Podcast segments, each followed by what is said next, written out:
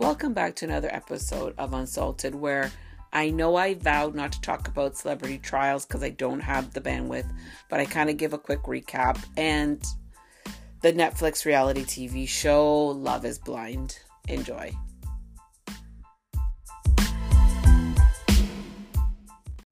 Welcome back to another episode of Unsalted. I was very ambitious last week and I was like, I'm going to give two episodes. That was a lie because I didn't do it. But other times before, when I said I was going to do two episodes, I did do two episodes. So, whatever. Anyways, um, I didn't do an episode because I went away for the weekend. And so I just didn't get around to it. And I was so upset because the verdict came in on the Gwyneth Paltrow trial and I was just like in the midst of like putting together the few things that I needed to go away. Like, do I stop and like comment and record and all of the type of stuff? And I said no because I was just lazy and tired. Anyhow, the verdict came in.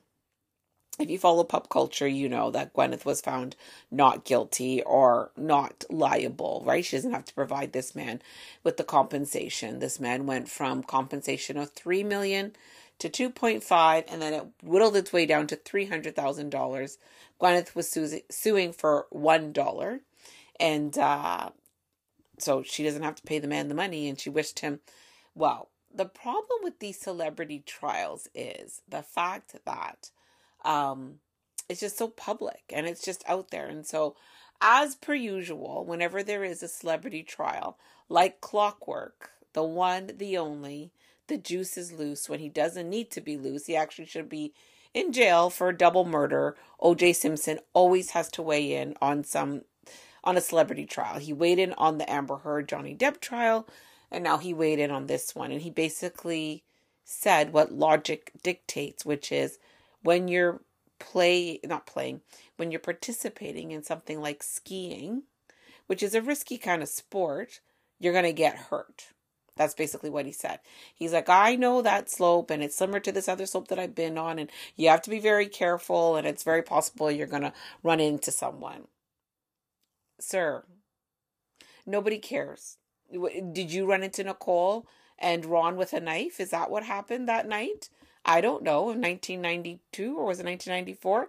Don't remember, but whatever. Did you. Did, nobody needs to hear from a double murderer on a case of like, do you have to provide financial compensation for someone because you skied into them and they got hurt? No one, no, nobody needs to hear from that. So, and this week, what has happened is Donald Trump has been arrested now, and his trial will come about, and so it means like clockwork, OJ will have something to say.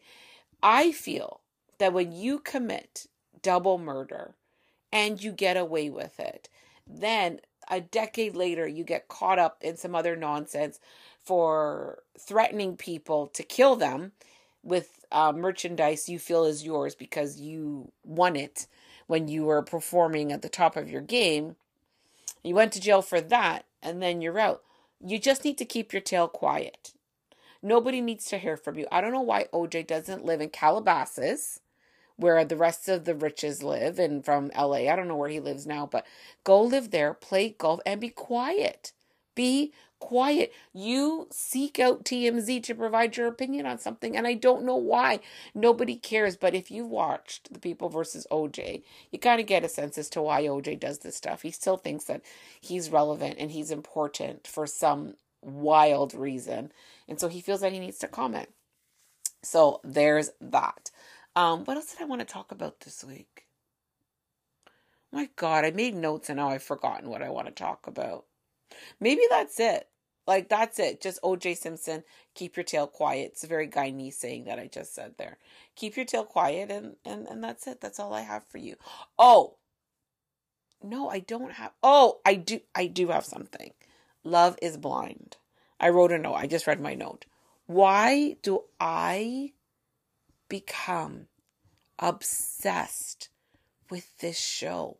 Episodes drop, and I am like a freaking crack addict, and I just got like my paycheck and I need it and I need it right now. And I'm just running to my dealer's house and just, I, I haven't paid my rent. I haven't bought groceries. Um, I owe my sister money from the last time that I needed crack and I took money from her. That's how I behave. And it's amazing. All the other people who watch Love is Blind behave the same way. I don't know what Nick Lachey, his wife Vanessa, and Netflix have come up with, but there is something in the ether of watching that show where you become a fucking addict. I am down a rabbit hole. My TikTok went from being about drag queens because I love RuPaul's Drag Race. I just do.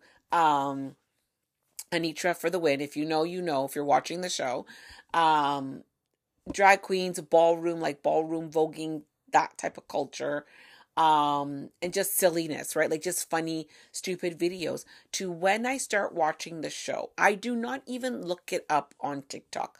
All of a sudden, my algorithms are giving me all love is blind, all of the love is blind, all of the things. Who's still together? Who's not together?